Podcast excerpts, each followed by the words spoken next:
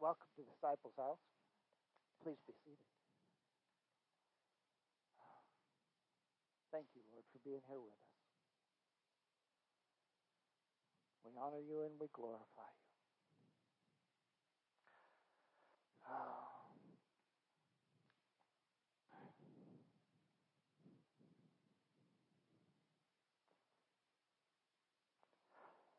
Well, upcoming events.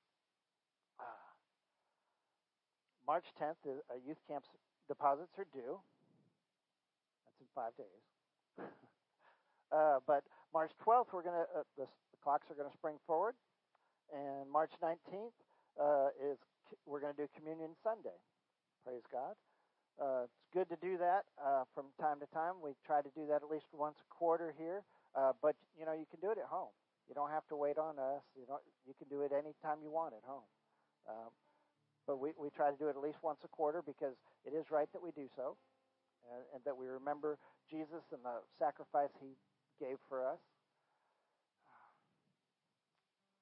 And then we got uh, Contending Faith Bible Conference coming up March 21st through the 23rd, Gatlinburg, Tennessee.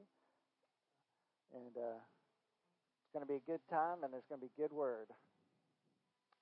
All right, and then uh, prayer for the nation. It will happen again, uh, which we just did, which which we had a good prayer for the nation, and uh, the Lord revealed to us that uh, that we that we that we do need to pray for our leaders, but we, we especially need to pray for the people that the, that their eyes be opened and that they see the truth and that they that they uh, be able to make intelligent and good choices for the country and vote for the peop- the correct people, the people that God would have to be in place. Because God's not going to go against the, the will of the people. So we're going to do it again on April 1st. Praise God. Huh, April Fool's Day. right. Right, no joke. Uh, and then uh, April 9th is Easter Sunday. Praise God. Happy Resurrection Day. Uh, May 14th is Mother's Day. Got to remember the mothers. Without them, none of us would be here. Uh, just like without God, none of us would be here. All right. Uh, not that I'm putting moms above God, but they are necessary. They're part of the process. All right. Uh, and then Re- Reverends uh, Larry and Angela Keaton will be coming May 26th through the 28th. Uh, please uh, be looking forward to that. Uh, tell your friends. Uh, they they they are very good ministers. They they preach on healing and and they they'll be have just gotten back from Poland. Is it Poland? So they'll probably have lots of good things to say about their trip there because uh, they'll have visited the church, some of the churches that they started there, and uh, yep, first time back to Poland since COVID. So I'm sure they'll have lots of stories. Yep. All right, and then they're they're going to do five services while they're here, uh, and but going to start on Friday night, and then do Saturday morning and Saturday evening, and then of course Sunday the, the normal times. And then Generation Life Youth Camp's coming up uh, June 26th through the 30th. Uh, I'm pretty sure we're going to be passing out uh, papers for that very this week, so people can uh, fill out their paperwork for camp. Praise God. All right, and then of course tonight we'll have uh, our Sunday evening healing school at 6 p.m. And uh, we'll have foundations class Wednesday night. sounds like at least one more week on that. right? All right. But we've been learning a lot there, and and, uh, and it's been good uh, good basic training for how to study the Bible and, and, and to follow the Lord. All right. So meditation for this week is uh, John sixteen thirty three out of the King James version. Uh, these are red letter words, so these are the words of Jesus Himself. These things have I spoken unto you, that in me ye might have peace. In the world ye shall have tribulation. Lord knows we are. But be of good cheer. I have overcome the world. Praise God. All right. So, our confession I have peace in the Lord. Though the world brings me tribulation, I am filled with joy because Christ has already overcome the world. Amen. All right. Praise God. You know, there, there's there, the world's filled with tribulation, um, but we don't have to we don't have to take part in it. Praise God. All right. So healing scripture for this week is Deuteronomy seven fifteen, and uh, and that's out of the I don't know good. That is a good news. What did they change the acronym? Okay. All right. I don't know either. Yep. Good News Translation D version. oh, digital? Okay. Gotcha. All right. So uh, the scripture is the Lord will protect you from all sickness, and he will not bring on you any of the dreadful diseases that you experienced in Egypt. Never been there, but I, but I don't want any of those anyways.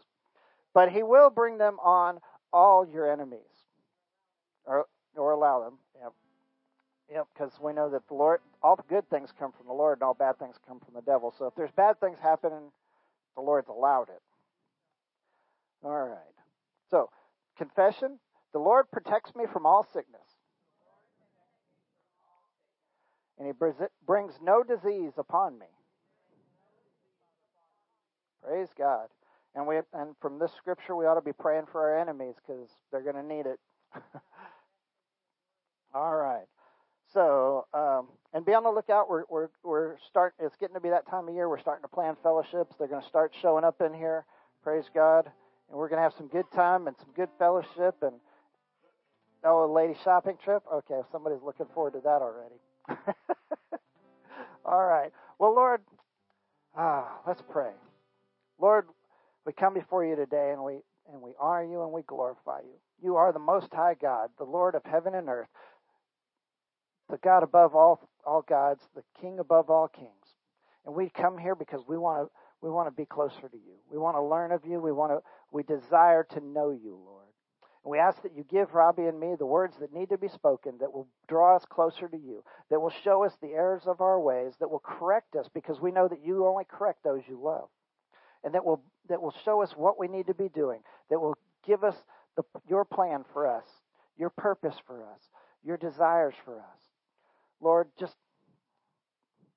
Lord, we just give ourselves to you, Lord. We give ourselves to you that you might this is your this is your service. Whatever you desire, Lord, we're here for you. Satan, we bind you in the name of Jesus. You must flee. You must leave. You cannot come to steal, kill, and destroy. You will not affect our health. You will not affect our minds.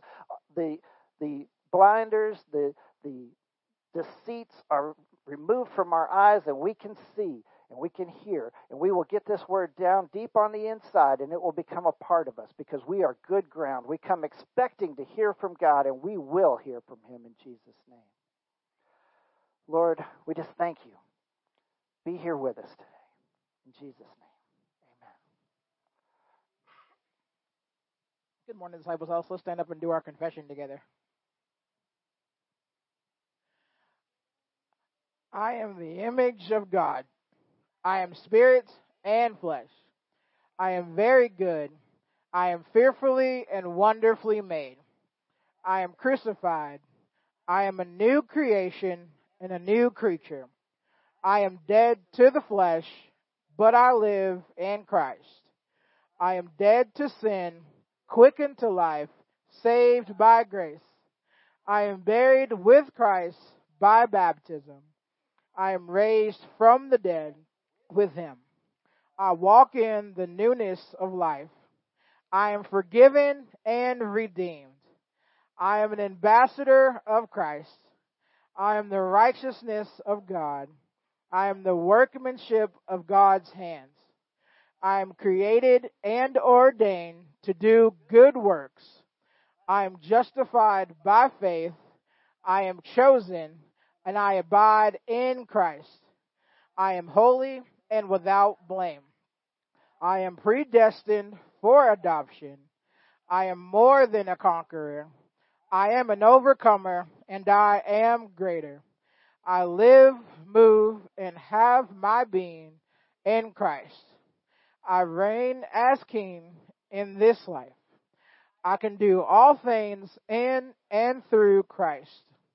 I am near to God by the blood of Jesus. I am raised and seated with Christ in the heavenly places. Jesus, I am here to meet with you. Amen. Amen. Amen. Amen. Things about us. And we confess them so that we we will begin to believe. Praise God. Yes. let's come together and give honor and worship to our God as he deserves. As we say, Lord, Lord, Master of all.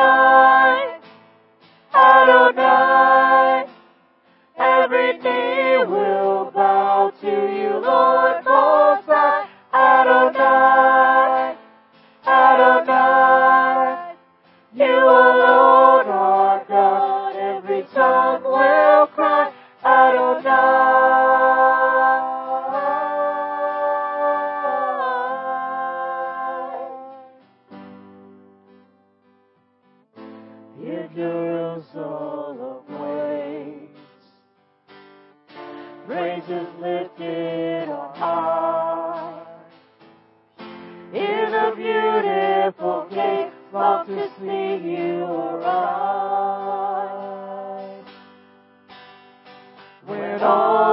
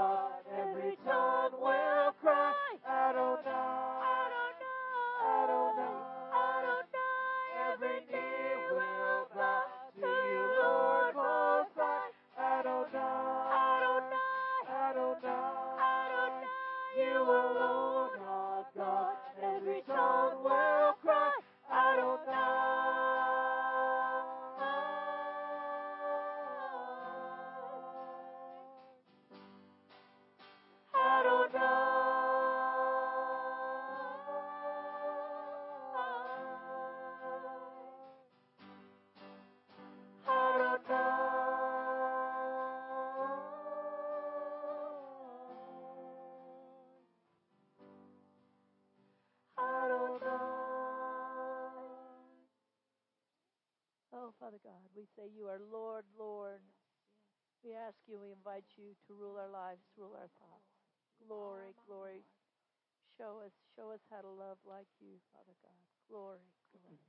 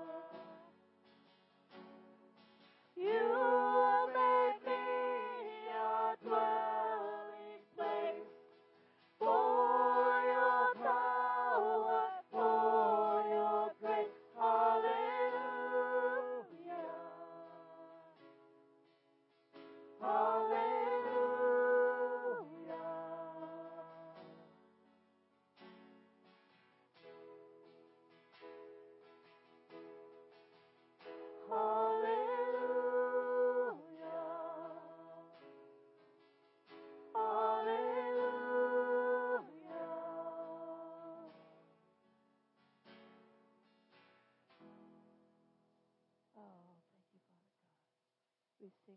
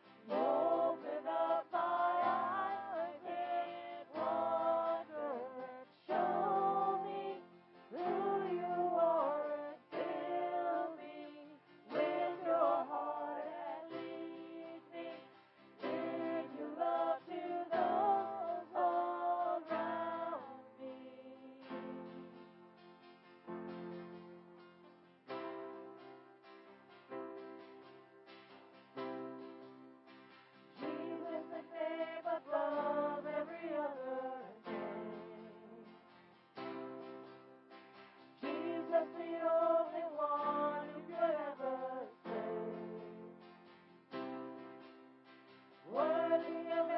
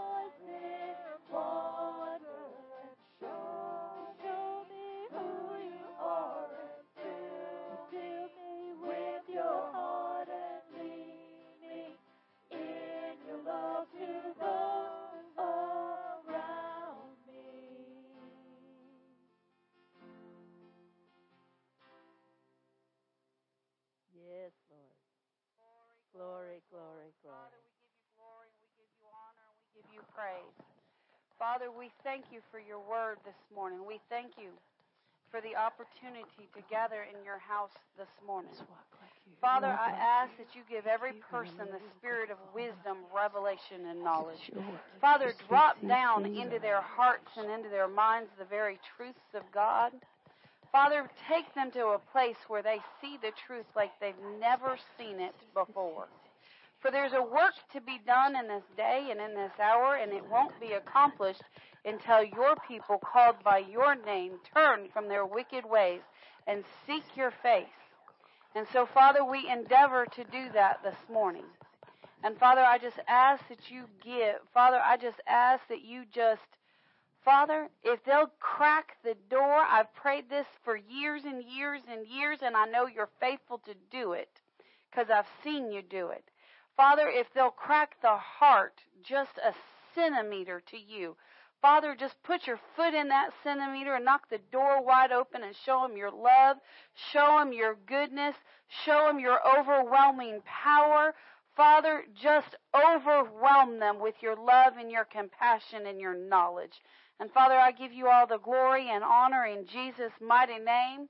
Uh, you can be seated. I don't want to break the reverence that God has. I don't want to break the flow that God has, uh, because I've I've known uh, for a couple of days that that there was something that the Lord wanted to get across, but I couldn't get it. I couldn't grab it in the spirit. Um, and then just when we were singing Hallelujah Lives in Me, it just dropped down on the inside and I said, Lord, that's it. I, it's, I don't believe it's going to be the message. I don't believe it's going to even, you know, be a, a lengthy, uh, uh, supplemental sermon, but I could be wrong because I'm just going to let the Spirit lead us and the Spirit guide us. Uh, but you've got to know and understand that that God lives inside of you. Amen. You need to understand what's in you and what you are. You've got to understand. We've got to get to the place that we understand that when we came into Christ, not we were made something brand new, something incredible that nobody in the time of history has ever seen the fullness thereof.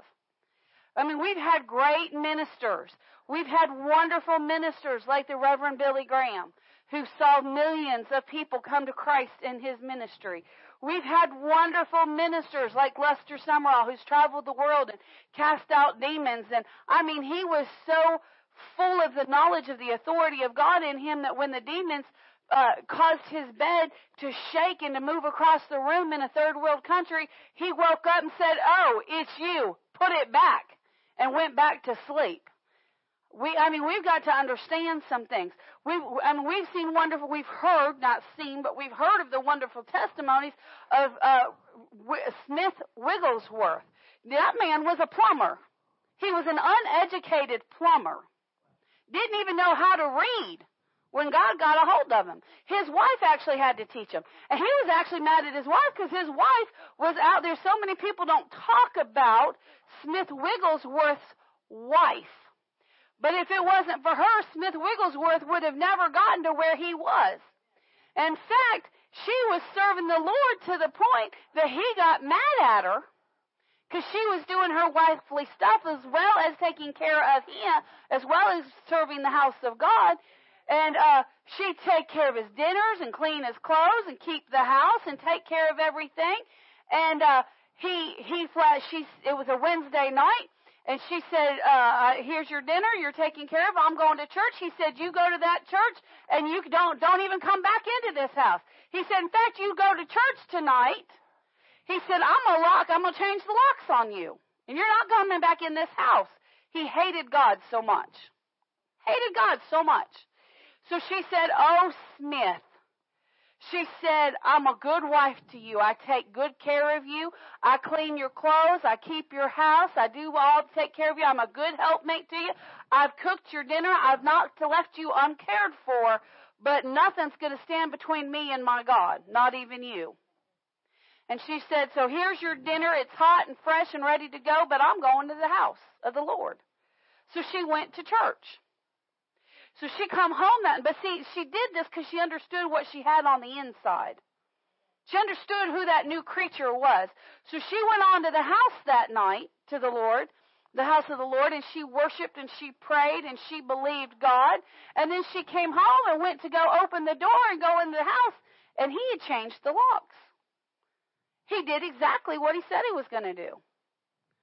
Well, us today get all mad, upset, call the police and everything else, but she didn't do any of that. She simply sat down on the stoop and settled in for the night with her back up against the door.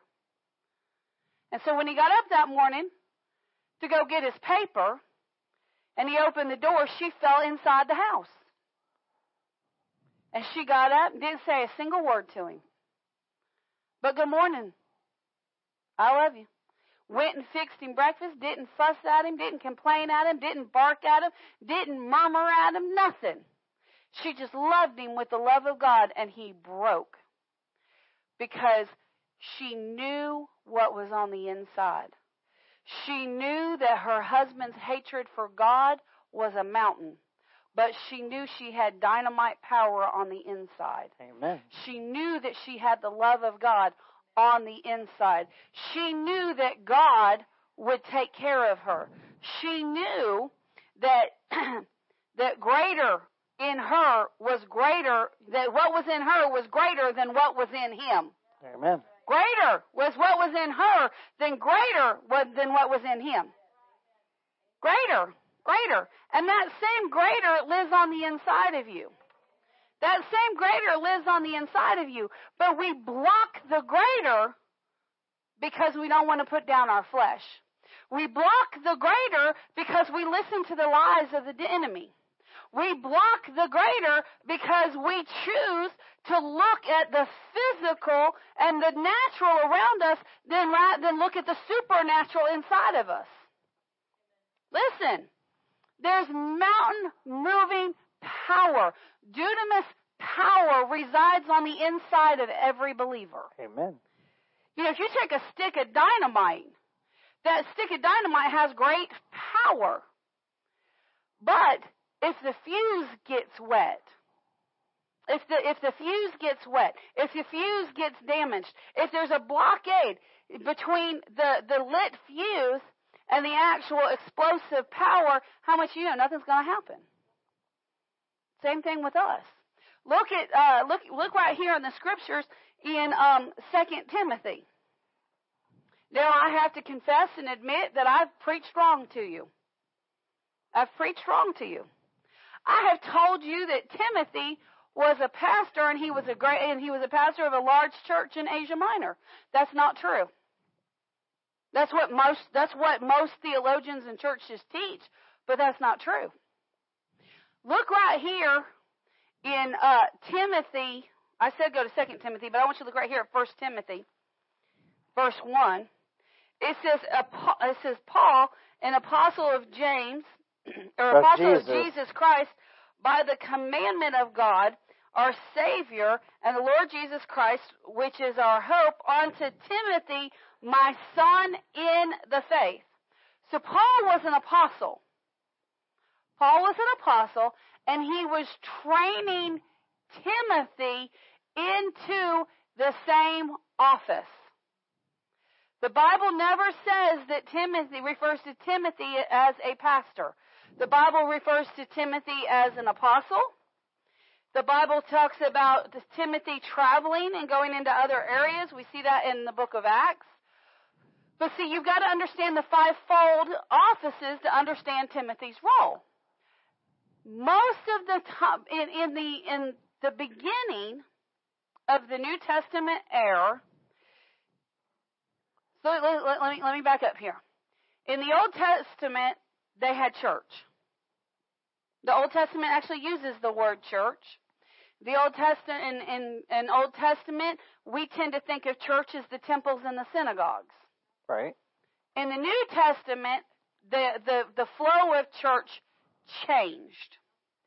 And it changed after Jesus went to the cross and was raised from the dead. At that point, what the apostles had to do, That word apostle means special messenger. Special messenger. Apostles go into an area with a set message. What we refer to as missionaries today basically are apostles. Apostles go into an area that where darkness rules and reigns and they push back that darkness in the name of Christ and they bring Christ to that region. So that's what Paul did. That's what uh, Peter did. That's what Timothy was doing. Timothy was going into areas, he was establishing churches, he was growing churches, he was growing pastors, and then he would leave that area and go to another area. And Paul, when he's writing his letters to Timothy, he's in jail in Rome. And he's he's in prison. And he's in prison the first time and then he gets released and then he gets uh, but he knows his time is short because he knows the things of God. And then he gets uh, he gets put in prison again in Second Timothy, and Second Timothy is the last letter that he writes. One of the last things that he writes. In fact, Second Timothy is the last letter that he writes before he's martyred. So what Paul is doing is Paul is taking that mantle, that anointing of the apostle that he carries, and he's passing it to his son Timothy. Now, if an, why would an apostle pass his mantle gift to a pastor if he's an apostle? Doesn't work. That doesn't, unless that pastor is going to become an apostle. But Timothy was already working as. And so Paul was teaching Timothy how to discern things in his air in the areas that he was in. And so in 2 Timothy chapter 2, he's telling Timothy to do these things, but he's also telling Timothy to teach those that he's raising up in the ministry to do these things. Look at verse 15. Look at let's look at verse 15 through 21. Starts off with study to show thyself approved unto God, a workman that needeth not be ashamed, rightly dividing the word of truth. Every Christian needs to be a person that studies to show themselves approved unto God. Every every person you run into on the street has an opinion of God. And every person out on the street will tell you something that they heard of God. But I tell you one way to find out if they're a studier or not. Ask them. When they tell you something about the word, say where's it where's that in the Bible? Ask them. Can you give me scripture and verse? And 90% of the time, they're going to stutter and stumble across the way. Well, I don't know where it is in there, but I know it's in there. Well, do me a favor. When you run across it, bring it to me. Because until you show it to me in the Word, I'm not going to receive it. We need to be sticklers for the Word. We need to be sticklers for the Word. But he said this. He said, he said, he said, because here's the deal. If you're not going to, if you're going to be a studier of the Word, you're going to work the Word, then you're never going to be ashamed. But how much you know if somebody looks at you and says, "Well, where's that in the Bible?" Oh, oh, oh, well, I, I mean, I mean that's what they said in my Christian music. Okay, but that's not the Bible. Haven't you know you're going to be a little embarrassed? You're going to be a little embarrassed. Well, my granny or my aunt told me it was in there, so it's got to be true. Well, your granny and your aunt taught you to cut the end off the ham too. Then you found out the only reason Granny cuts the ham, the end off the ham, is because it don't fit in her pot otherwise. Just saying. Let's keep reading. All right, verse 16. But shun profane and vain babblings. What I just tell you to do? Just shun them. Shut them down. For they will increase unto more ungodliness. Listen, I just talked about shutting people down, but you also got to shut the devil down. Because the devil will come at you with vain babblings and, and profane things about you. They'll tell you, you're not good enough. You're too young. You're too old. You're not smart enough. You're not capable enough. Shut up, you foul devil. The God who knows everything lives on the inside of me. The God who made me called me. The God who made me said, it's my job to, pour, to follow him and to preach for him till the day I go home to heaven. So who are you to tell me that I'm too old? Who are you to tell me that I'm too young? Didn't Jesus say not to suffer the little children to come on to him? But see, if you don't study to get these things down on the inside of you, you have no ammo to, to deal with these stupid, ignorant thoughts. And they're ignorant because you're uninformed. Keep going. Verse 17. And their word will, will and their word will eat as doth a canker, of whom is Hymenaeus and Philetus. Let me tell you about who Hymenaeus Philetus. and Philetus is. Hymenaeus and Philetus is a husband and a, a wife and a husband. That's who it is. Hymenaeus was actually the woman. Believe it or not, Hymenaeus was. Uh, but what they would do is these were these were the people that went into the church, and he was he was talking about these people because these were some people that were causing problems in in one of the ministries that Timothy was dealing with, and they and and Hymenaeus and and Philetus. Um, I'm sorry, Philetus is not her is not the husband. That was Alexander's the husband. He's he's another problem person. But these two, Philetus is a follower of Hymenaeus. And what they were doing is they were going into the church and they were preaching Jewish law to the new convents of Christ. And they were twisting and, and, and making a mess of the work of Christ. So he said, listen, he said, the, the behavior of these two is exactly what I'm talking about. In fact, in another script back there in First Timothy, Timothy said, "I done, I done dealt with them, handed them over to Satan." Actually, he didn't say I handed them over to Satan. He said I already decided uh, to to tell them that they ain't welcome in the church. He did. Paul didn't mess around. Verse 18. Who concerning the truth have erred, saying that the resurrection is past already, and overthrow the faith of some. See, going in there. Oh no, Jesus, uh, Jesus already re- Jesus has already been resurrected. There's no more resurrection. Jesus ain't coming back to get the church. Lies. Yes, Jesus is the firstborn, but he's coming back. The resurrection of the body of Christ is still yet to come, and it's coming quickly.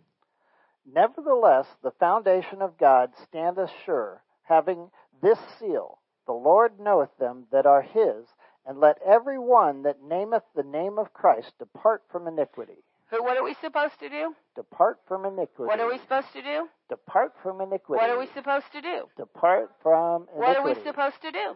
Depart from iniquity. I know this is getting hard. What are we supposed to do? Depart from iniquity. Get away from get away from sin. Get away from iniquity. Get away from bad behavior. Stop it. Many people teach you're just a sinner saved by grace and you can't help but be saved.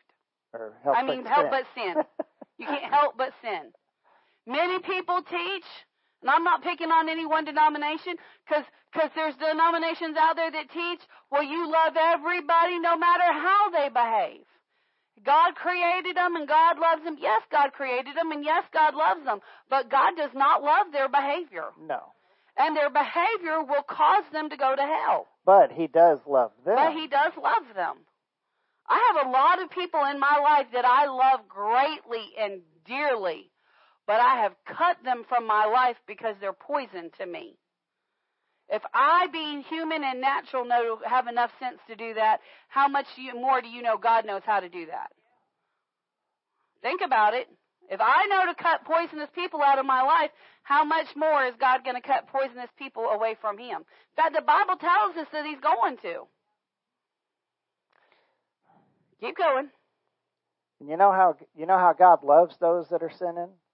You know how he loves. He, he, you know how he shows his love for them. He corrects them. He places us in their path, That's and right. he tells us to pray for them. That's right. That's right. All right. So Verse verse 20. 20. Okay. But in a great house there are not only vessels of gold and of silver, but also of wood and of earth, and some to honor and some to dishonor. I'm going to tell you what, this verse has given me trouble until about five, ten minutes ago. Not lying.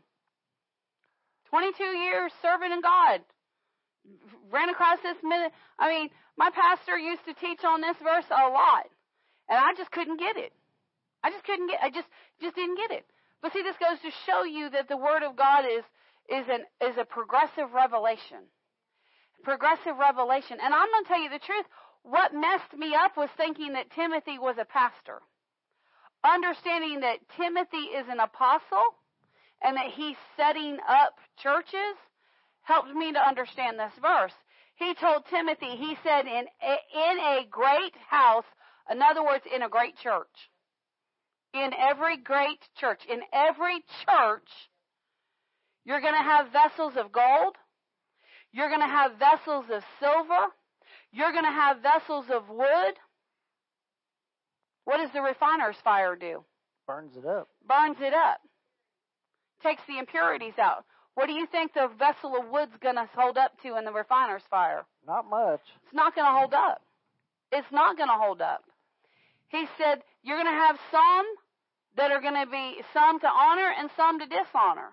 Within every church, within every great house, there's going to be people that are going to show honor to God, and there's going to be people that are going to show dishonor to God.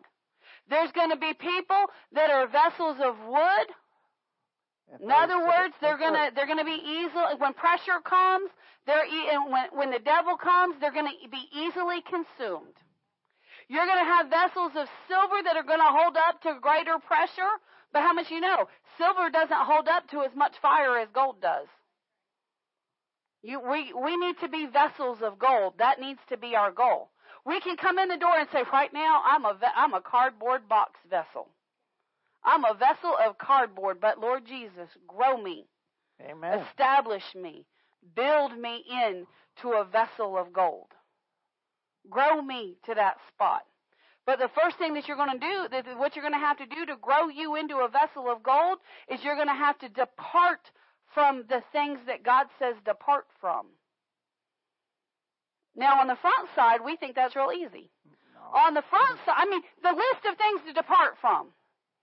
The things that you know. Oh well, I, I need to. I need to quit drinking. I need to quit cussing. I need to quit. You know, lying. Lying. Actually, oh. quit lying. That's one that everybody really struggles with. Well, I need to quit going and stealing everybody's spouse. That one's pretty easy. You know, you know, for right. some, for some, for some, you know. But I mean, like you got the like we've got the you know we've got the the the the the, the easy checklist: don't drink, don't cuss, don't smoke, don't set, don't have improper sex. You know, like we've got the big checklist, right? Okay, those are obvious. But then we've already said, well, lying's not so easy. Well, I stopped with the big lies, but I still have an issue with the white lies because how do you walk in love and not tell white lies? Well, now wait a minute. Now hold on now. Hold on now. I'm walking in love, but I'm lying. How does that work? What I mean by that is somebody says, "Does this look okay? Do you, does this look okay?" Yeah, you look good. Yeah, you look fine. Uh-huh. And you're thinking, "Did you even look in the mirror?" No, you got to learn to say, Relax, honey. You do look good today. Good. Woo, praise God. you know, maybe maybe you need to say, well, that's not. I mean, it looks okay, but that's not your best look. You know, it's not your best look. You might need to go fix your mascara. Your makeup's a little off. Go fix your. Go look in the mirror because your make. You know, have you ever sat and ate with somebody, and and they get a little food on their face, and yet you don't say anything because you're afraid to embarrass them? And then and then they figure out there's something on their face and they're like, What? How long has that been there? What are you going to do then? Well, it's been there for about five, ten minutes, but I didn't want to say anything because I didn't want to embarrass you. Uh, it's been there for ten minutes. Too late. I'm embarrassed. Come on. You know what? What are we doing? We're growing into. We're growing our box. We're growing our vessel. Growing our vessel. I'm going to step on some toes with this one. Oh Lord Jesus, let me get up here and hold on. So, so we, we, we, we said that, that, that you know, sleeping with somebody else's wife is is is one probably fairly easy to avoid. You know, and and and as you pointed out, some people do have problems with that. But but here's the thing that most people don't think about. When you're young, before you're ready to get married, you go out and you date people, right? And and and oh, yeah. You know, when, when you're dating that person, do you think, well, this could be my wife? Could be, but you might be thinking, no, this can't be my wife. But do you sleep with them anyways? Because I'll tell you what, if you did if you did that not thinking that they might be your wife, they're going to be somebody else's wife, and you just slept with somebody else's wife, Yep. or somebody And else's here's the deal. And here's the deal. They're not if they're not going to be yours, they're going to be somebody else's probably. Most people do get married. Pastor Michael, listen, we got singles in the house. We got to deal with these things. We got singles in the house. We got to deal with it. Pastor Mike said, you know, do you sleep with them? God said any intimate act is sex. Today's society says if you don't have intercourse, you haven't had sex. That's a big gap in the definition. That's a big gap in the definition. We can all bl- blame President Clinton for that one. You need to let that go. Give him some forgiveness. Move on. Move on. It's time to forgive him. We know it was wrong. It's time to forgive him. But here's the deal. Here's my message. When, the, when and I've had Michael and I've had to deal with deal with this for, with teenagers for years and years and years, and I always ask them. Well, if I come walking in the church hand in hand with another man, is that a problem? Well, yeah, that's a problem. Why is it a problem? Because you're married. So if I wasn't married, it'd be okay? Well, but you're Miss Robbie. No, honey. I'm the same child of God that you are. I'm the same child of God that you are. Now, if you're honestly dating and considering somebody to be your spouse and you're working that way, there's some ground, there's some little bit of avenues to, to wiggle within. But God does say we're supposed to wait till marriage. But God does say you wait till marriage. You know, and and intimacy is intimacy. Why are we on this? I don't know. Because I got a house full of singles is why we're on it. But you got to walk away from iniquity. What about judgment? Did I just go where I didn't need to go? No, that judgment's a good place. Okay. What about judgment? Are you judging other people? Are you judging behaviors? Do you know their heart? Can you get down in the inside of them and check their heart? No, you can't. You better watch that. Now, now we are supposed to use discernment. Right. So we're supposed to we're we're like when we're picking friends. Are you going right. to pick a friend that's a gangbanger? Hmm. No, that's just intelligence right there. You know, you're not going to do that. Is that judging that person? No, that's using discernment. Yeah. And that's a that's a that's a, a very gross example, but it works. Are you going to? Are, uh, how about a bank robber? No, probably not. Although me and Robbie are friends with an ex-bank robber, but you know. yep. I Um, don't know that he got the bank. I don't know if he got to banks, but he was he was a, He was did, an armed he did robbery. armed robbery. Yep. But um, It's a wonderful minister now. God got a hold of him. Praise the Lord. exactly. Woo! So- praise the Lord. But see, God God God came to live on the inside of us. Let's clarify that. We weren't friends before God got a hold of us. Right, exactly. God, Let's clarify. God, God came to live on the inside of us, and He brought His His power and His grace, not His power and His judgment. That's right. You know, and That's and right. and we're yes, we're supposed to discern because we're not we're we're supposed to get away from iniquity. How can we do that if we don't use discernment? That's right. I mean, if you don't look, if you don't, if you don't judge for yourself that a prostitute's probably not the best person to hang out with, there's a problem there. And these are extremes, but how much you know? If you hang on, if you decide, if you know that somebody has a problem with lying, and you decide that they're going to be your BFF, more than likely their lying's going to rub off on you, or you're going to put yourself in a world of hurt. or you're But- going to get hurt. If you're hanging out with sin, listen to me, listen to me. The world says Jesus, friend of sinners. That's what that was a mockery statement that they made about Jesus, and Jesus called them out on their mockery statement. Uh, No, the sinners. There's a big difference between you hanging out with the sinners and the sinners hanging out with you because you have light. Right. And that was It's where I was going next. So so yes, we're we're supposed to we're supposed to avoid hanging out with people that that are obviously sinning. But God called us to be a light. Right. Now, if we're hanging out with the people who are sinning, what's that going to do to our light? Yeah. It's going to start to extinguish it, or it's going to start to Mar- muddy it. it. So Right. that, that people don't see it as well. Or maybe they start thinking you're just like that person you're hanging out with. And they're not going to listen to you. They're not going to see that light on the inside of you. The only way you can be a light for the Lord is to be very, very vigilant to keep yourself pure for the Lord. But here's the deal: if you'll choose, and and and here's the deal, because sometimes God will tell you to stay away from. Listen, because we've talked about some big things, but I'm going to talk about some little things. Some little things. And these are some things the Lord's dealt with me about personally, and it's taken me a long time to get through them, and I and I still struggle in some areas. I'm not going to lie. But here's the deal: if you're listening to the things that Satan puts out there, you're fellowshipping with iniquity. The music that you listen to, we've had this happen time and time again.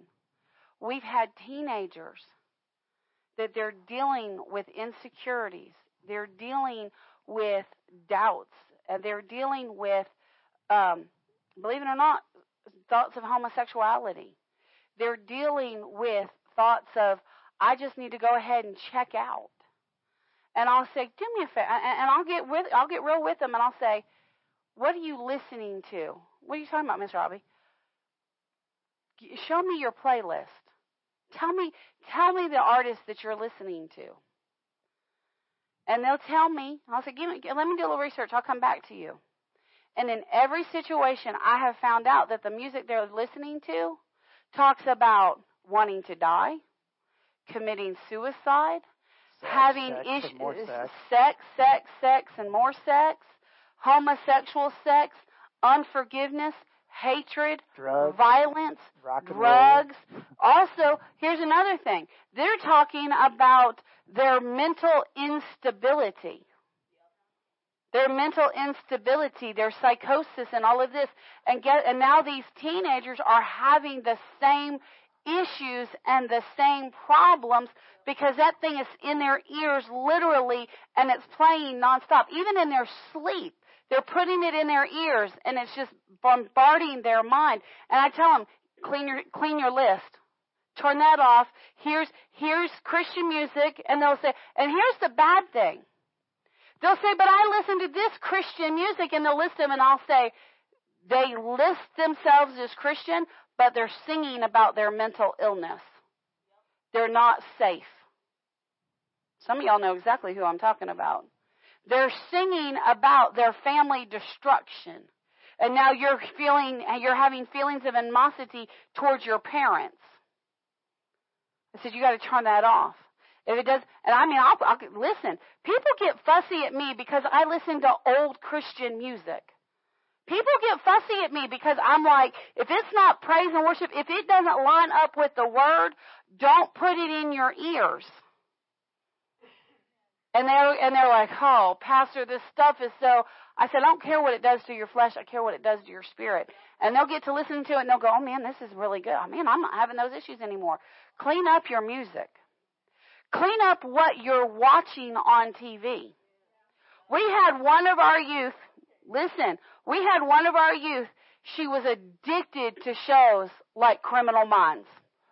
Oh, and, and, She was addicted to sh- my strange addictions and and uh, true murder stories and other strange demonic type based shows. And she went into an avenue of extreme darkness and disgust. Not telling I'm not telling stories, but it would it would boggle the mind if I told you what she a Christian, a born again, spirit filled, knows the power of God Christian allowed herself to go into because of what she was feeding on. And this is someone that grew up in our youth group. It can happen to anybody. Depends See, you got to get on. God said remove yourself from iniquity. Iniquity. There's shows that Michael and I grew up on that we go back and we're, oh, we want to watch something that was decent. And we'll look at it and we're like, oh God, look at that demon. Demon. Filth. Wow, that shows nothing. I mean, show from the 60s. Well, that's nothing but sex. Show from the 70s. That's nothing but cussing. And Every sex. other word's a cuss word. You know, uh, we're like, okay, that lasted about two and a half minutes. Thank you, Jesus. Listen, iniquity is not necessarily things that you're doing, but things that you're allowing to influence your life. So you've got to get away from that. Let's go to the next verse because we could spend a long time on this. yes, we could. But I want to get to verse 21. All right. Is that where we're at now? Verse 21, yes. Right. If a man therefore purge himself from these, he shall be a vessel unto honor, sacrificed or You're sanctified, sanctified, and meet for the master's use, and prepared unto every good work. So if you'll get yourself away from these things, if you'll get away from these things, if you'll back off of these things, if you'll get away from these elements of Satan in your life, listen, I picked on the singles, now let me pick on the adult, on, on the marrieds. Listen, in the marriage, this can be a hard thing to do. Because you may have a desire to get clean and to get sanctified and get something out of your life that God's dealing with you about, but your spouse, but maybe God's not dealing with your spouse on it. And therefore you keep giving into that thing because you want to spend time with your spouse. We understand that. We get that. We do, we we understand that. But it's also going but because you're giving in, it's also going to extinguish the power of God in your life. See, your walk, a, a, a perfect marriage is a triangle. A perfect marriage is God at the top. Then the husband has his relationship with God. The wife has her relationship with God. The wife, the husband puts God before his wife. The wife puts God before her husband. You're serving the same God, so God's not looking to separate you. He is a jealous God, but he also gave us marriage for a purpose Amen. in the garden. So he's not looking to pull you apart. He's looking to pull you together. So if you, but so if you're both, if the husband and the wife are both following God, then when they get to the husband and the wife, they're automatically going to connect across the board because they're going to be both in sync and in line with God. But what happens a lot of times is the marriage is out of sync, and the wife does the husband first, God second, and then the triangle is messed up. Or the husband does uh, wife first, God second. Or one does God, the other one doesn't do God. Now, what kind of, you ain't got no triangle now. You're in a hot mess now. So then, so no, perfect ideal is God together, husband and wife connected, and then they come together and they serve God. It's a three part relationship and it's beautiful when it's synced together. But love overcomes all things. So if you're in that situation, you still need to put God first. You still need to put God at the head and let the love of God work in you and flow in you. And eventually that love will win over because love never fails. Eventually love will eventually win them over back to your God. But here's, and, and, and again, God doesn't override anybody's will. Because I do know of situations where they've loved God with everything they've got and the spouse has decided to leave. The Bible says if that happens, allow it. But, but you gotta put God first. Because God's looking out for you and God is a jealous God. And here's the deal. You want the fullness of your power. I want you to go to the last chapter of Matthew. Very last chapter of Matthew. Matthew 28, I believe it is. Might be Matthew 26. Last chapter of Matthew. Apparently we're not getting to today's topic. Nope, that's okay. But that's okay. Matthew 28. Because I started this with, uh, because I started with understand, you've got to understand that you've got massive power and ability in you. And I don't know if this is true. M- Michael may know better than I. Some of my other men in here may know better than I. Y'all correct me. But you know, my understanding of dynamite is it's a powder. And if that powder gets wet and soggy, will it go off? Will dynamite go off if it's wet? Do you know? Sure. Well, depends. Okay. It's the nitroglycerin inside of the dynamite that actually explodes, Okay. and that's a liquid. But Okay. they put it in dy- they put it in a powder form to make it a little bit more stable because nitro is highly unstable. Hmm. And so, if it gets wet enough, no, it's probably not going to go off. However, dynamite it- when it gets ages, the nitro sweats out of it, and then it really doesn't matter. Just a nice bump will set it off. Wow, isn't that crazy? Right, exactly. What type of wet? And how wet? That was kind of my point. And they and, and when they make dynamite, they tend to waterproof it because of that. So you can light it and throw it in the water, and it'll still go off.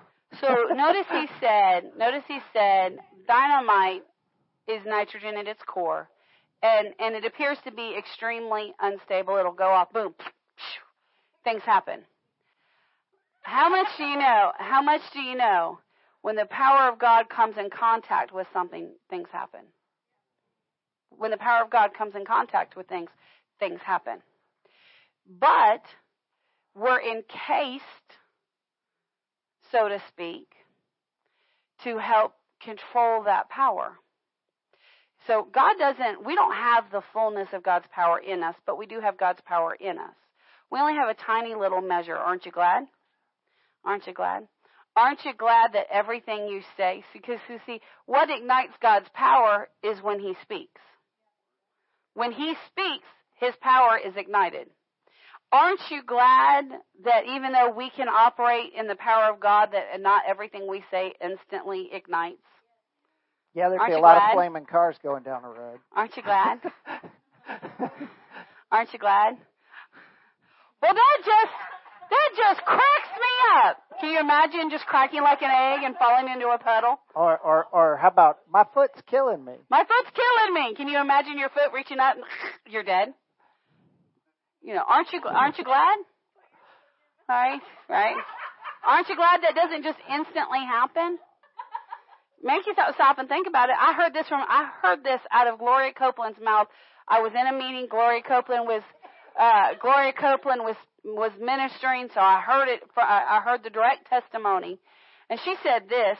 She said uh, she used to say.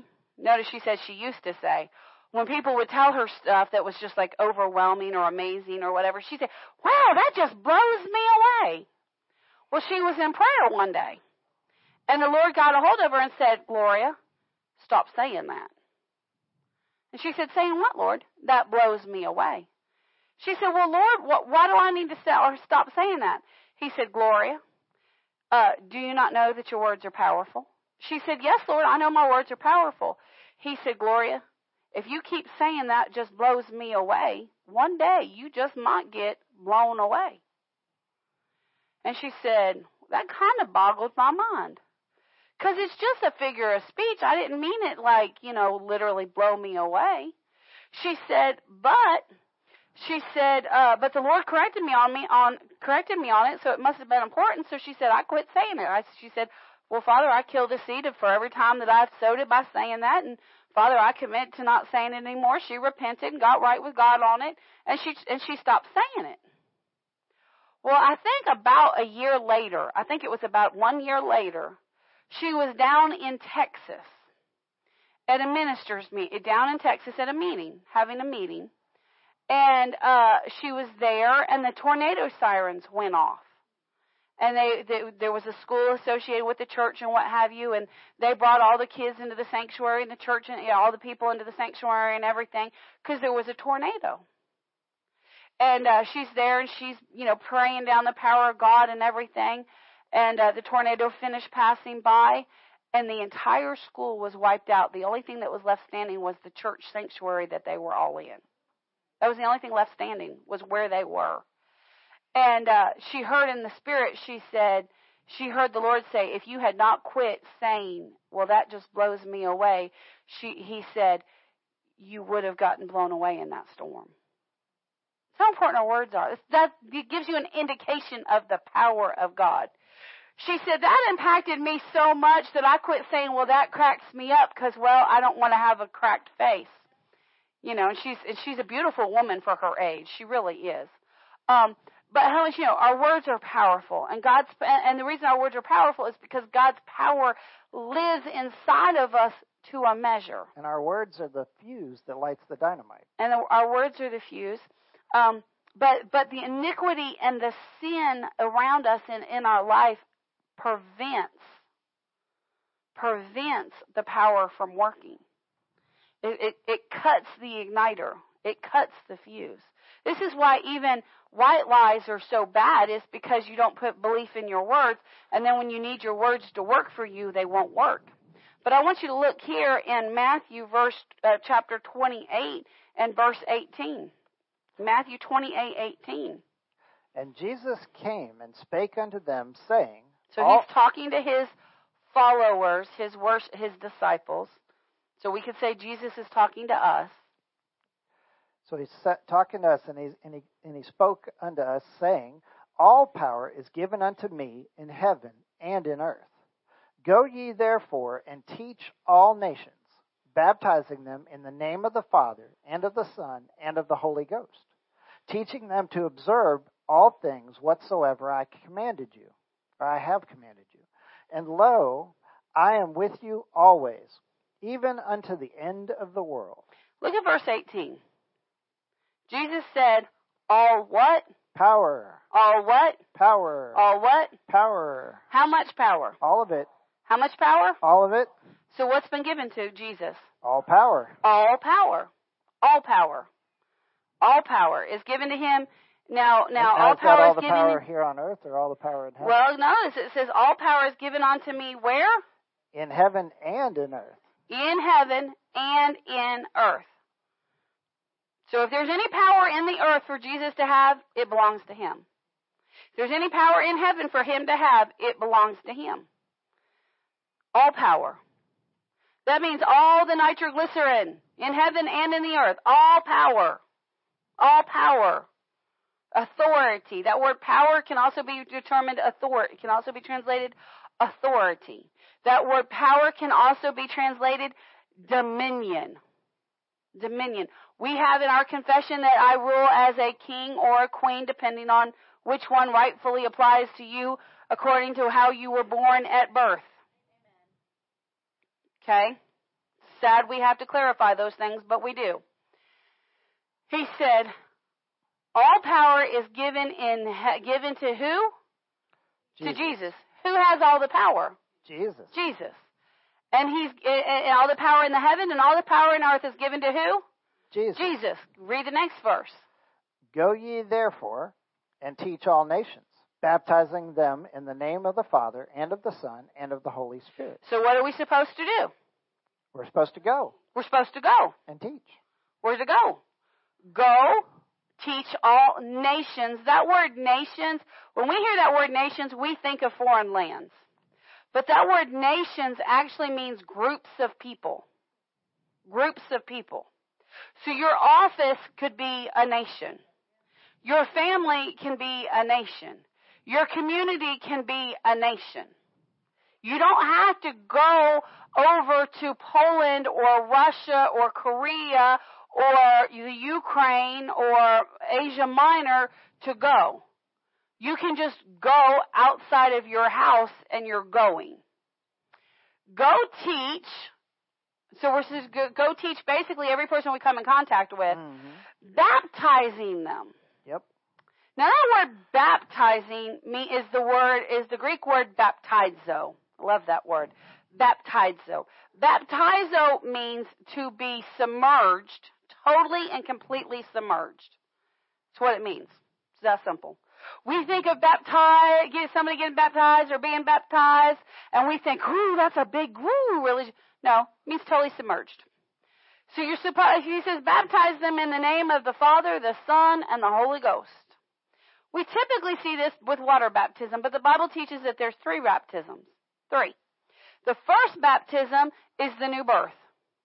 It's when you're it's when you are totally baptized in Christ. When you become in Christed. That's the way I like to say it. Or It's when you become that new creature in Christ. When you are born again, when you've given your life to Christ, you've been totally submerged into the family of God. Totally submerged into the family of God. The second baptism is water baptism. And that's where you are completely submerged in water, which resembles this Jesus being buried in the tomb. And then you're coming out of the water, which symbolizes uh, you being resurrected and quickened to life with Christ. Now, water baptism a lot of times isn't treated the way that it should be treated, in my opinion. Water baptism should honestly be uh, pretty close to the same level as a wedding. Really should be. And you don't you don't have to go out and spend all the money and I'm not talking about that. But I'm talking about the honor it's given. Because it's an outward showing of what's been done on the inside and it should be used as a witnessing tool. And so when you get water baptized, it should be such a big deal to you that you want to share it with your friends, your neighbors, your family, and your colleagues. And you should be able to, you should have such, and you, and you should go and you should say, listen, I'm getting water baptized. This is a big deal to me. I want you to come and I want you to witness my big day.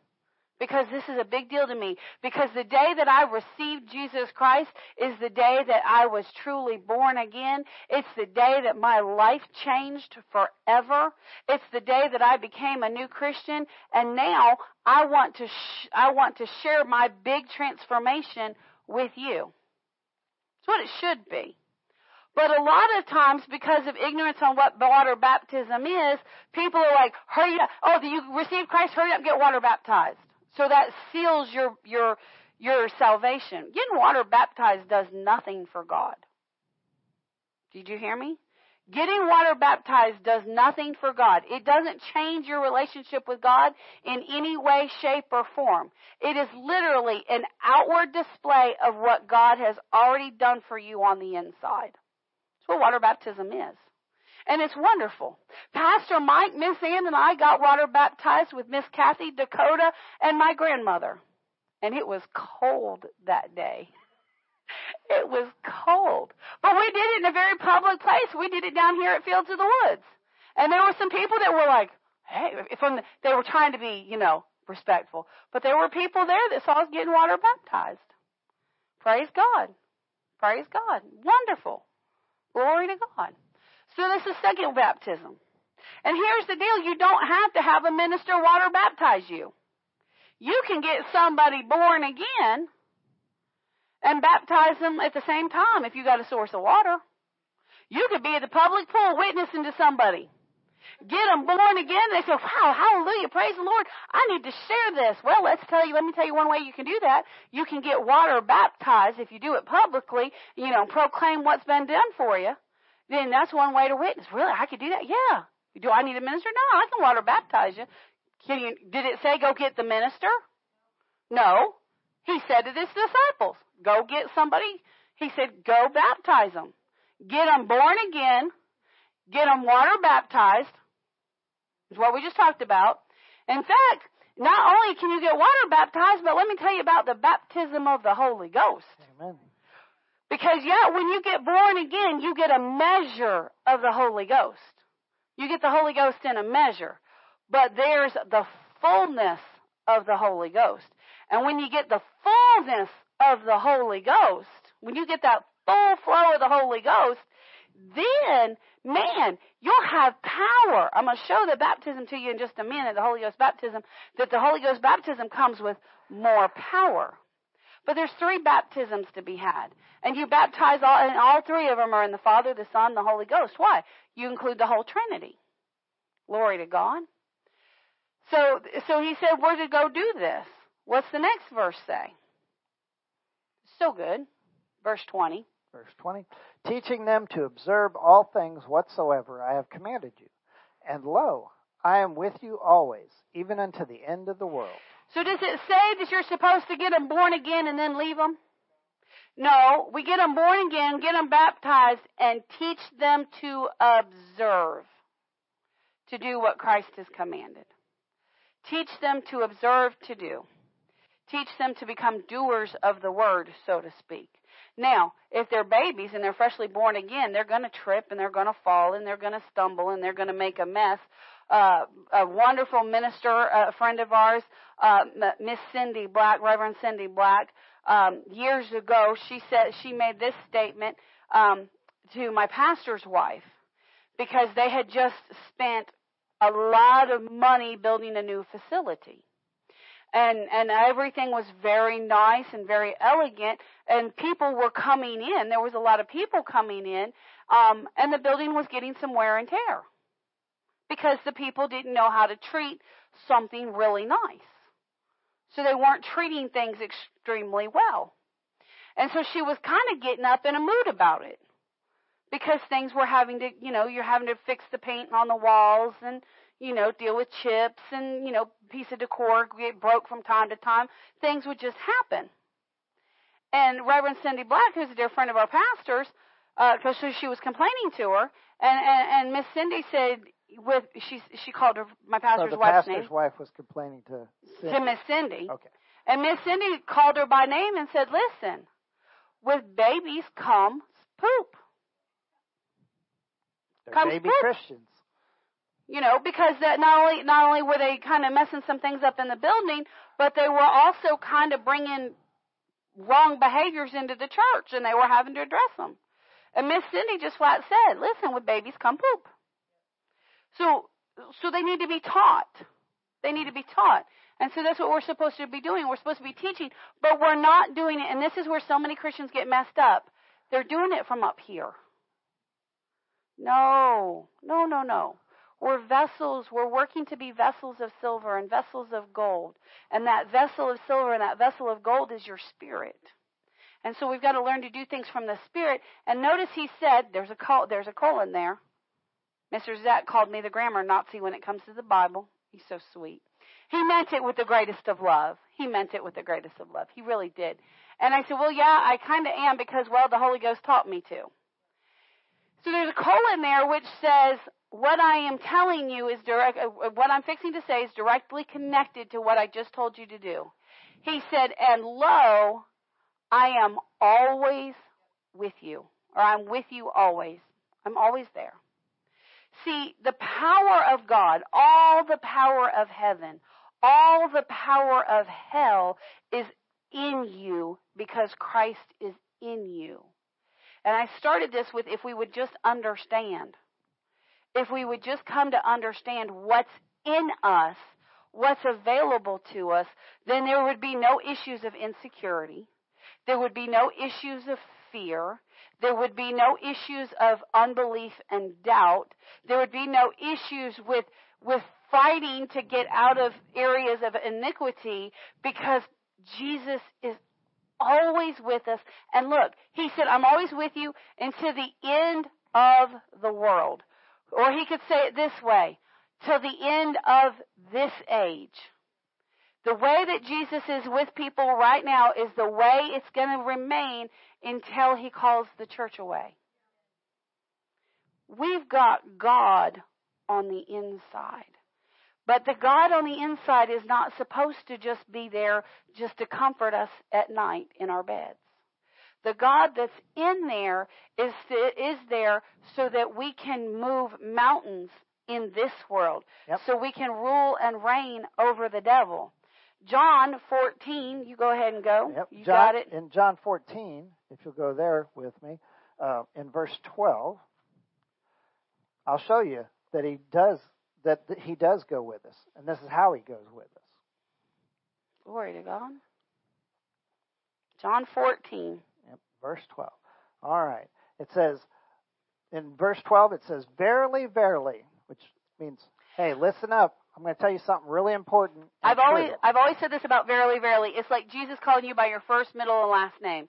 You know, when mom or dad got a hold With of you and they called you by your first, middle, last name, it meant this is very important and pay real attention. Yep.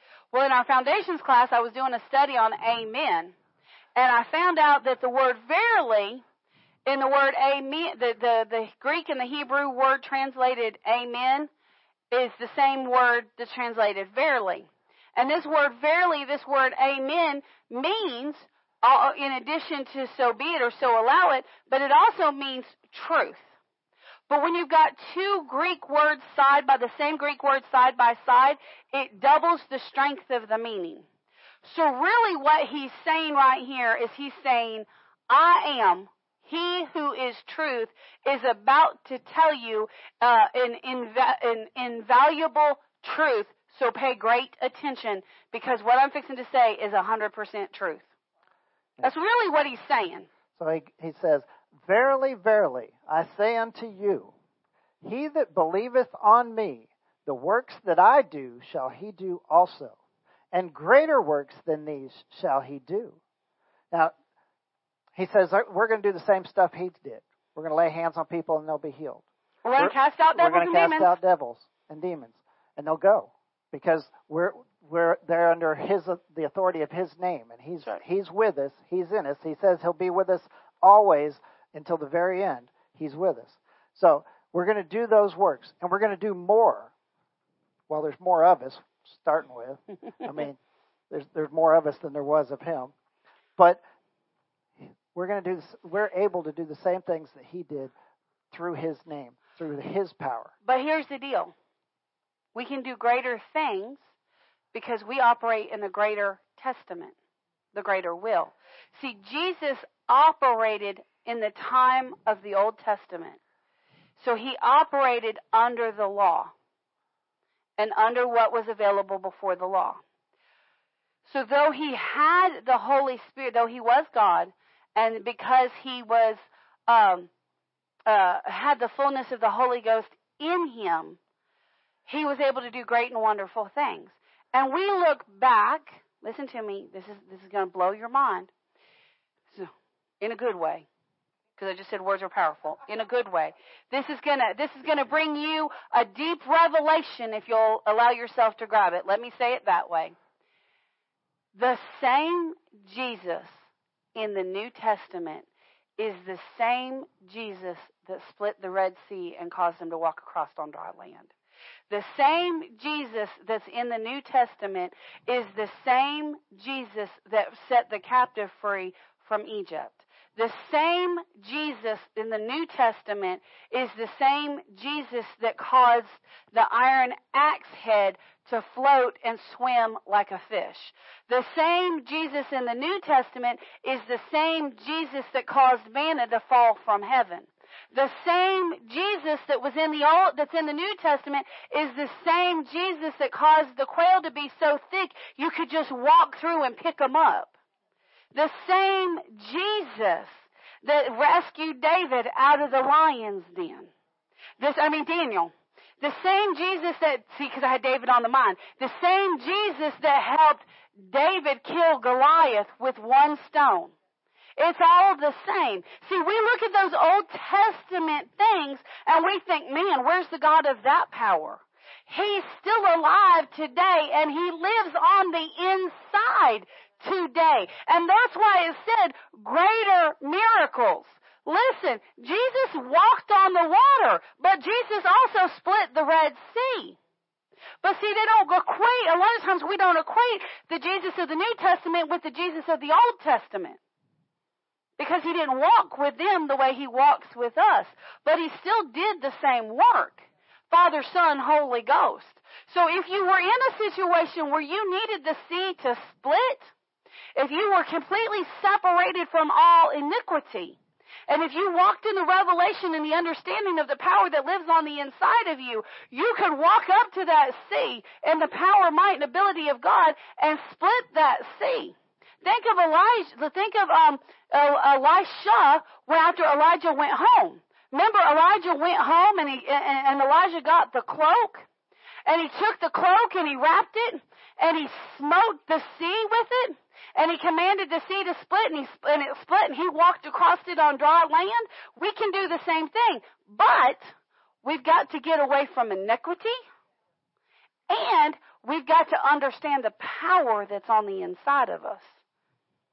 Glory to God. right. Those are the greater works. So going on in 12, he says, And greater works than these shall he do, because I go unto my Father.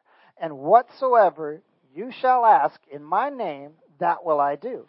So that's where he gives us the authority to do things in his name. Now- if, we, if we say it in his name, in the name of Jesus Christ of Nazareth, stuff's going to happen. Yep. Notice he said, if you ask anything in my name. He didn't say if you ask the Father in my name. So he's not talking about prayer request here. He's saying commanding request. Commanding. Now this sounds silly and ridiculous and I understand that. But do you know that you can command hiccups to go and they'll go? Do you know that you can command the bees to go and they'll go? I know you know that. She's done it. She's done it. He's done it. Do what? You can command the stupid cars to get out of your way. You can command the rain. We were in car, we were in the car just earlier this week, and it was a pouring, I mean pouring rain. And I said, just plain, just plain and simple. See, because I understand the power that's on the inside. I said, and I told the Lord this, tested him. The Bible says to test and prove. I said, Lord, if your prophet in the Old Testament can command the rain to stop for three years, I can command it to stop for 30 minutes. That's where I started. But I, we were driving, and I and I had just had enough of being in the hard rain. So I just simply said, Father, in the name of Jesus, I command this rain to stop, or at least let up to where it's not an annoyance, because I really didn't care which, because I know the earth needs water. I said, just command it to stop, or let up enough that it's not annoyance in Jesus' mighty name, and went on to driving. And a couple seconds, about less than a minute later, all of a sudden it had stopped. Did it not? Did it not? Well, you weren't in the car with us that night. Did it not? That Pastor Michael said, "Hey, look at that! The rain stopped." I said, "Yeah, I know. I commanded it to about three, four minutes ago." He said, "Oh, I didn't hear it." Well, it worked. I said, "I know it does." well, you need to command it to work. You can command it to work. You can command these things to work. You can command them to work. Listen, you're driving a faith mobile, you better learn how to command. You better learn how to command. Jesus said, I'm always with you. His power is always with you. You are not having what you should have because you are not walking in your power. You're looking at your you're looking at your natural senses and going, "Well, there's no hope." Well, no, you have all hope in Jesus Christ. You have all hope in Jesus Christ. Glory to God. You got more there? Yeah, I do. Quite a bit more. Okay. All right, so Just in leave me verse, time to get to Acts. in verse 13, it says, And whatsoever ye shall ask in my name, that will I do, that the Father may be glorified in the Son. If ye ask anything in my name, I will do it. So Bridget, that's twice he said it. Bridget, didn't you have somebody in the car with you one day when you dealt with the fog? Was it her? I think Tammy at one point. Yeah, and you too. Listen, I, I, this is how you get people into this. I preached about you can speak to the weather and the weather has to obey. And I preached about you need to do it in front of your kids and family, let them see it so that they can, that's part of being a witness. Well, Bridget, being hungry for God, said, oh, Pastor said I could do this, so let's give it a try. And because she's got to drive up, uh, you know, she's got to drive over the Franklin Mountain five days a week. How much you know? Fog's an issue on the Franklin Mountain, especially early in the morning where she's got to go. So she got to where she just told me, she, oh, Father, this fog's causing me a problem. I command this fog to lift in Jesus' name. And it lifted. She's, oh, thank you, Father. And she got in such a habit of it, then she had people in her car with her. She said, I just did it just out of habit. And then all of a sudden, Tammy looked over at me and said, wow, that actually worked. She said another time I had Jackie in the car with me. I said, Jackie, check this out. And I did it. And Jackie said, wow, that actually works. See? If you command anything within within the line of the will of God, if you command it, it'll do it. If you command it, you'll do he'll do it. You'll he'll do it. All right, then it goes on. Now remember, we, we said earlier that uh, that we're supposed to avoid iniquity. Right here in verse 15, he says, If ye love me, keep my commandments. And I will pray the Father, and he shall give you another comforter, that he may abide with you forever, even the Spirit of truth. Jesus is the Spirit of truth, so he's in us. So whom the world cannot receive, because it seeth him not, neither knows him. But you know him, and for he dwelleth with you and shall be in you. And I will not leave you comfortless. I will come in uh, I will come to you. Yet a little while and the world seeth me no more. But ye see me because I live, ye shall live also. At that day ye shall know that I am in my Father, and ye in me, and I in you. Hmm. Did you take me here on purpose? Did I take you? Oh no. Okay. Well, it's good anyways. First Timothy chapter four verse eight says, For bodily exercise profiteth little, but godliness is profitable unto all things, having promise of the life that now is and that which is to come. Notice he said, bodily exercise profiteth little. That's true. You can ex- and it's it's right and proper to exercise. I'm not saying it's wrong to exercise. It's right to exercise. It does profit you, profit you, but it only profits you a little bit. Because how much do you know? If you exercise for six, seven months and you build up some muscle, if you stop exercising, guess what? That muscle goes away. And the older you get, The the, faster the it goes. faster it goes. That's why our people, that's, you know, Mr. Steve back here, he, Mr. Steve, I know you hike, what, six, seven miles at, at a time on average? How many times a week do you do that? Three or four times a week. He is, him and Kathy are my hiking heroes. But how much do you know? They got to continually do it to maintain, to maintain that. Well, just like you have to exercise physically, you also have to exercise spiritually. Spiritually. And that's why he said, but godliness is a profitable upon all things. Jump down to verse, not, verse 14 in the same chapter. Verse 14 says this, it says, neglect not the gift that is in thee. Neglect not the gift that is in thee. Now he goes on to say, because this is Timothy, he says, which was given into, given unto thee by prophecy, with the laying on of hands by the presbytery. In other words, there's anointings and things, specialized power, we'll say, specialized authority, we'll say, that can be imparted into people by the uh, fivefold ministry. And, and here Timothy, here Paul tells Timothy, don't neglect the impartations. And then, If and then right after that in verse 15, he says, meditate on these things. So you've had an impartation. Now meditate on it. Give thyself wholly to them, that thy profiting, profiting may appear to all. So when you have the prophet of God lay his hands on you and talk to you about the angels that have been assigned to you, you need to meditate on that and think on that and talk to the Lord about the angels that have been assigned to you to watch over you and to protect you and to be special ministers to you. When you've had hands laid on you for the gift of ministry and the call of music to be upon you, don't neglect that thing and just, just kind of use it here and there, but no, flow with that. Get into that flow. Use that power and that ability because God put those things in you to help for so that you can reach people. That's extra nitroglycerin put on the inside. That's extra power put upon the inside of you. When you've had hands laid on you for you to reach and minister the Christ to children, then you need to move with that gift. Pray pray that gift out. When you've been, oh, when you've had hands laid on you that God's fixing to do a new work and bring something new to your life, you need to pray that thing out. And you need to say, okay, God, what's that new thing? Let's move in that new thing.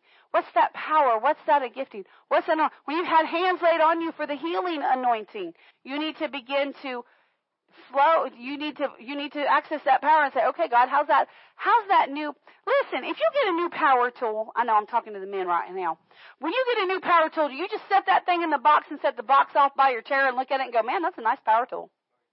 Sometimes.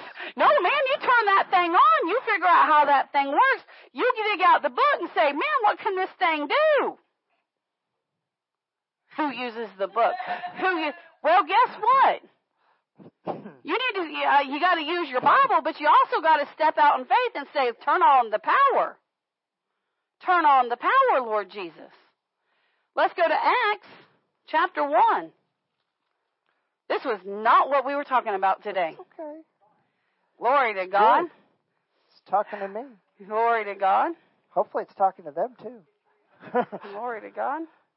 I said last week, I said it. I said last week, I said this, I said coming this Sunday, so talking about today, I said we'll talk about uh, offerings versus tithes if the Lord allows, unless He changes His mind.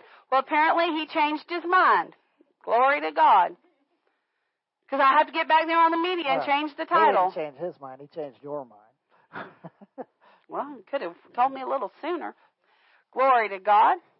Let's look at Acts chapter 1. Here, Jesus had been to the cross. He had been in the grave for three days.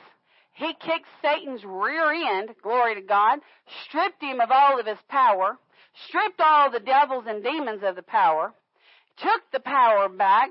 Remember, remember over there in Matthew, he said, all power, all power. He, he said that at this same time of Acts. He said that after he had been resurrected. Why? Because he had gotten all power back. So Jesus has all power. He's getting ready to ascend into heaven until he returns to call the church away. So he's getting ready to go. He's been walking on the earth for 40 days, flesh and blood. Of course, he keeps appearing and disappearing. Won't that be cool? When you get your glorified body, you'll be here one minute, the next minute you get translated over there. Man, no 17 hour flights to Israel. He just, Jesus, I need to go to the River Jordan. Bam, there I am. or 20 hour flights to Australia. Right? Phew, Australia needs to hear the gospel. Lord, take me. Bam, you're gone. Won't that be amazing? That'll be so cool. Won't that be cool? That'll be so cool. We'll experience that before we go up to heaven because Jesus experienced that before he went. He was our living example. Can you imagine walking through the wall and sitting down and eating? Won't that be cool? Oh, no, that'll be so cool, sitting down. I tell you what, you'll you'll stay dressed in your house. Can you imagine? Let's face it, we all listen. Let's get a little humor. We all know. I listen. I live in my pajamas. If I'm at home, I am in my pajamas. I have warned people. I said, "You are welcome to call to come. You are welcome to come over anytime, but just give me a heads up that you're coming because I got to go get out of my pajamas." How much do you know? When we get glorified, glorified bodies and people can just come walking through the wall, you're not going to live in your pajamas anymore. How much you know? You're going to be like, Lord, I'm sleeping in my Sunday clothes just in case you show up. you know, come on. Jesus, Jesus had been, Jesus had been tearing Jerusalem up. I mean, walking around, raised. How much you know? Rome was in a tizzy. and the Jews were in a tizzy. Because Jesus had been walking the earth for 40 days. Oh my goodness. Look at verse 3. It says, To whom he showed himself after, uh, showed himself alive after his passion by many infallible proofs, being seen of them for 40 days. For 40 days, Jesus is popping up over here and popping up over there and coming through the wall over here. He's been doing miracles all over the city. Come on. How much you know that power is in us? That same power is in us. That same power is in us. Well, that was Jesus. Oh, come on. Remember over in the book of Acts? Remember? Remember over the book of Acts? Who was it? Philip? That God sent Philip to the eunuch at the river? And remember, he was, he, he, he, he was telling the eunuch, he was telling the eunuch about Jesus, and the eunuch said, Yes, I received Jesus. He said, Well, we're right here at the river. Why don't we water baptize you? He said, Okay. He water baptized the eunuch. The eunuch come up out of the water, and Philip was gone. He showed up uh, over there uh, in in uh, I don't remember where exactly, but he showed up in a whole other place. If it happened in the book of Acts, it can happen to us today. But we've got to understand what's on the inside. We've got to understand what's on the inside. He said, doing many, many infallible proofs. You know what an infallible proof is? It's something that cannot be denied. Cannot be denied. Infallible proofs being seen 40 days and speaking of the things pertaining to the kingdom of God. Listen, when you start laying hands on the on, on people that are committed to death, and they start getting up off the sick bed, how much you know you're gonna have to start speaking of the kingdom of God. Amen. When you start, when people come, when they bring the autistic child to you and you lay hands on them and you pray on them and all of a sudden the autistic child is functioning completely normal and completely well, how much do you know you're going to have to talk about the kingdom of God? When they bring the Down syndrome kids to you and their faces and their bodies are transformed in front of people, you're going to have to start doing some speaking and some teaching. When the cripples come out of the wheelchairs and off the sickness beds, how much do you know? You're going to have to do some preaching.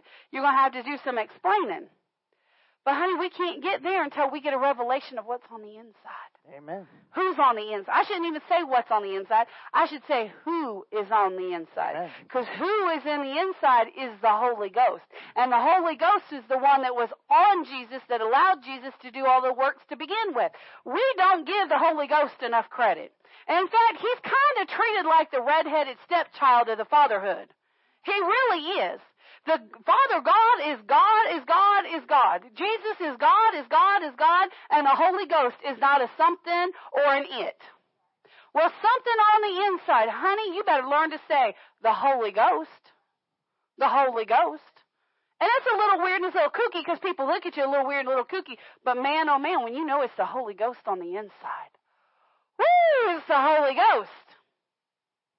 Listen, when you know it's the Holy Ghost, you can do amazing things. You can cause people to blush that think they know Jesus. Yeah, you can. And how do you know who's on the inside? It's pretty easy. It's who you allow on the inside. It's who you invite on the inside. It's right. whom you make welcome on the inside. It's whom glory to God. whom you who, whom you spend time with. The Holy Ghost on the inside. The Holy Ghost will make you seem crazy. I think it was Brian. It might have been Jackie. One of them the other day said, "Man, Miss Robbie, everybody at camp knows you." I said, "Well, that's kind of my role. Everybody's supposed to know me." But here's the deal. The reason I'm in that role is because when I started with camp, I was Holy Ghost crazy. Seriously. Holy Ghost crazy. When I started with camp, she said, You mean you just started? Honey, you ain't seen nothing yet, baby girl. I love you, but you ain't seen nothing yet. I ain't seen nothing yet. Glory to God. But listen, sometimes you got to get a little bit Holy Ghost crazy. You do. How much you know? It takes Holy Ghost crazy to stand before King Agrippa and say, knowing, knowing you're fixing to be killed by this man, and say, King Agrippa, I count myself happy. You got to be a little bit Holy Ghost crazy. You got to be a little bit Holy Ghost crazy to have been stoned, uh, to been stoned, to been boiled in oil, to be uh, tar. I mean, to be shipwrecked, to be whipped multiple times, and to say, "Whew, I count it all joy." You lost your mind? Yeah, I lost my mind. Got the mind of Christ. I'm trying, y'all. I'm trying. I know, Michael. I know. Listen. He did all of these wonderful works. And look, verse 3, talking about the kingdom of God, colon, colon. He said, what I'm fixing to tell you is directly connected to all the crazy stuff that I've been doing the last 40 days. He said, I'm fi- what I'm fixing to give you is directly connected. And being assembled together with them, commanded them that they should not depart from Jerusalem, but wait for the promise of the Father, which, saith he, ye have heard of me, Michael just me. Michael just read the promise over there in 14. I didn't really respond to it, but he just said, "Wait for the Comforter. Wait for the promise. Wait for the one that's coming." That is the promise. The promises of the Holy Ghost. He said, "Wait." He said, "Don't leave Jerusalem." Does that mean we have to go to Jerusalem to get what the promise is? No. If somebody, t- if you hear a minister says you've got to go to Jerusalem to get what Jesus has for you, bunk, junk, and hogwash, they already obtained it for us. They already obtained it for us. They had to go wait. They had to pray it out. They had to pray the Holy Ghost down. But once the Holy Ghost arrived, He's never left. And Jesus didn't tell them to go anywhere. He just told them to stay where they were at. That's right. Do not depart from Jerusalem. Look at verse 5. Oh, my goodness. For John truly baptized with water, But ye shall be baptized with the Holy Ghost not many days hence. Now we, we, we this all got us all. We, we got here because of baptism. Got here because of baptism. He said John baptized with what? Water baptism. He said, but you, how much do you know? The disciples had already been baptized with water. Yep. He said water baptism. He he, he said, yep. You were baptized with water baptism. Jesus didn't discount that. Jesus himself was baptized with water. Yes, he was. But the same time that he was baptized with water, he was also he was also. Remember, he come up out of the water, and here came the dove. Well, it really wasn't the dove. Here came the Holy Spirit that appeared like a dove, Yep. and it rested upon him. This is why if you get somebody hungry enough for God, you can get them born again in the body of Christ, water baptize them, get them filled with the Holy Ghost and speaking in tongues, all in the one movement. Bam. I mean, you can. You can do it all. This is why some people go down in the water and come up speaking in other tongues. Why? Because they're hungry for God. You can get people born again, get them speaking in tongues, and then get them water baptized later on down the road. But notice he said you'll be baptized with what? Baptized with water. You've been baptized with water, but not many days hence you're going to be baptized with what? The Holy The Ghost. Holy Spirit. That means totally submerged into the Holy Ghost. All right, so we're getting totally submerged. All right. All right, so in verse 7, he said unto them, Well, verse 6, let- let- we're just going to sum that up because of six. time.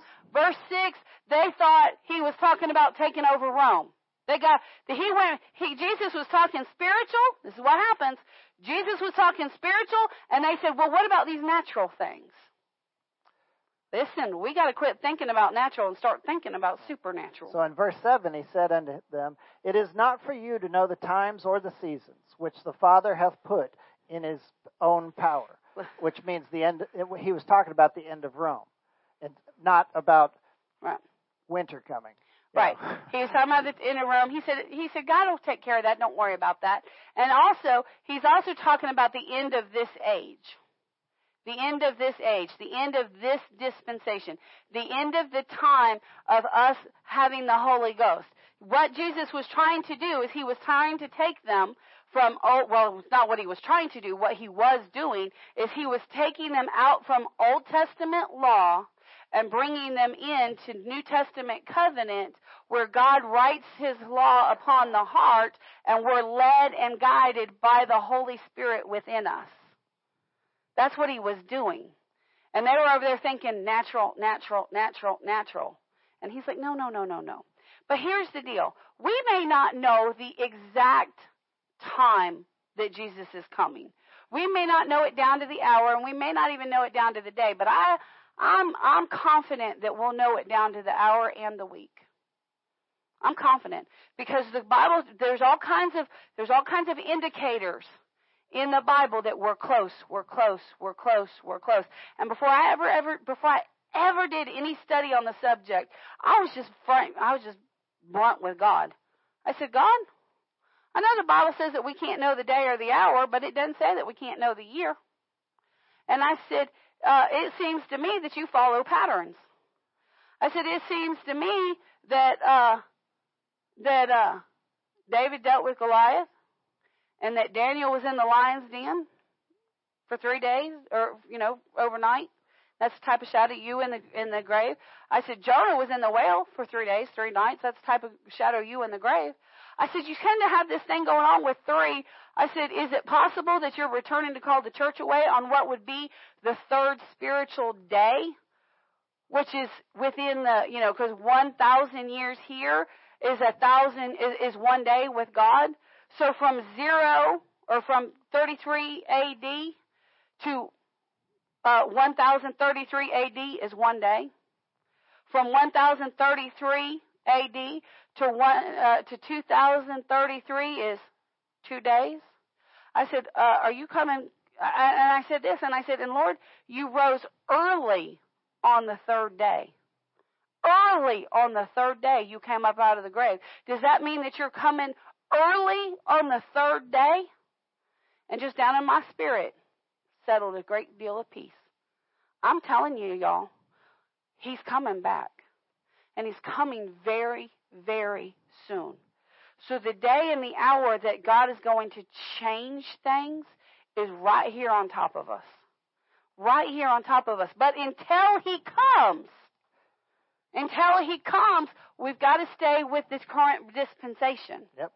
We can't be looking at the coming and, and ignore where we are. Yep. Let's keep going. So, verse 8 But ye shall receive power after that the Holy Ghost is come upon you. What so, are you after the? Holy Ghost comes upon you, you will receive power. power. That same word power is the same word used in the book of Matthew. That same word power means authority. That same word power means dominion, might, and ability. That same power that was in Jesus, we get to operate because we're fully submerged in the Holy Ghost. Amen. And look at what he says. And ye shall be witnesses unto me both in Jerusalem and in Judea and in Samaria and unto the uttermost parts of the earth. You're going to receive power. You're going to receive power, and you're going to use that power, that Holy Ghost power. Now, notice what he said. He said you're going to. He said you're going to use this power to be a witness all the way to the outermost parts of the earth. The power of the Holy Ghost is not for us to keep in a bottle. Mm-mm. The power of the Holy Ghost is for us to share. The power of the Holy Ghost is to show the power of God. I've been challenged a few times with people saying to me, "Well, how who are you to say that your God is the right God?" I'll tell you who I am to say. The Holy Ghost power living on the inside. The Holy Ghost power living on the inside hang around with me for a while and you'll see the power. You know, every time Paul preached, he preached in power and demonstration. Power and demonstration. Power. Glory to God. Power. Let's stand to our feet. Y'all been sitting a while. Stand to your feet. Glory to God. Glory to God. Now I don't have time to go into all this. He's but you can receive this power simply by asking. You received power or you received being you received the new birth through asking. Well, Pastor, I'm already born again. I'm already bat- water baptized. Maybe you are, maybe you aren't. Water baptized. I'm already been baptized in the Holy Ghost. What else is there? There's another infilling. See, when you're full of the Holy Ghost, you leak. You leak. It leaks out of you. Leaks It's because we're crackpots. right? We've got we got we got little cracks here and there, and we leak. No, we leak because we're so constantly giving our supply out. We leak because we're constant. We come in, when we tell people Jesus loves you, we've just leaked some power out. We've just flung some power out. When we encourage you in the Word, we've just flung more Holy Ghost power out. When we've when we've just when we've when we've used the power to deal with the rain, we've leaked, power out. When we've used the power to command the bees to go, we've leaked power out. So you got to get refilled. How much do you? You have to take your car to the gas station, and if you don't have to take the car to the gas station, you got to plug it into the electrical outlet. Why? Because they leak. Well, we leak too. As we use the power, we leak. So you got to get refilled. Well, how do you get refilled? You ask. You ask. That's it. You ask. I could have you come up here and lay hands on you, and I considered it, but I don't think it's necessary Je- this Jesus, time. Jesus said, He said, if you ask anything in my name, I will do it. I will do So it. So if you ask to be refilled or to be filled, you will be filled. Yeah, he asked, and he said, if you ask the Father anything in my name, making a request, maybe you've not been baptized in the Holy Ghost the first time. It's okay. We ask. So let's pray this together. Father, Father, in the name of Jesus, in the name of Jesus, I see in your word I see in your word that you are given all power, that you are given all power, which means you have all authority which means you have all authority and all dominion. and all dominion. And Father, And Father, I see in your word I see in your word that I can be baptized, that I can be baptized, which means totally submerged which means totally submerged in the Holy Ghost. in the Holy Ghost. And Father, And Father, I see it's your will I see it's your will because it said in your word because it said is in your word. that I that you would send the comforter that you would send the Comforter and send peace. and send peace. And I see in your word And I see in your word that Jesus said that Jesus said, I would receive power I will receive power when I receive the baptism of the Holy Ghost. when I receive the baptism of the Holy So Ghost. So Father God, So, Father God, I surrender, I surrender, I yield, I yield, and I receive. and I receive. Pour your spirit out on me. Pour your Spirit out on me. Fill me Fill me from the tips of my toes from the tips of my toes to the top of my head to the top of my head and out my fingertips. and out my fingertips. In Jesus' name. In Jesus' Now just praise Him and thank Him that it's done. Amen. Thank you, Father, Lord. I thank Glory you. to you, Father, I praise you. Praise Father, I name. You are the Most glorify you. That I'm you and we filled, that I'm full, and that I'm overflowing in the Holy Ghost. Suranda mashiki isandande. Hasorandande mashiki ise. Sudama mashiki isandande.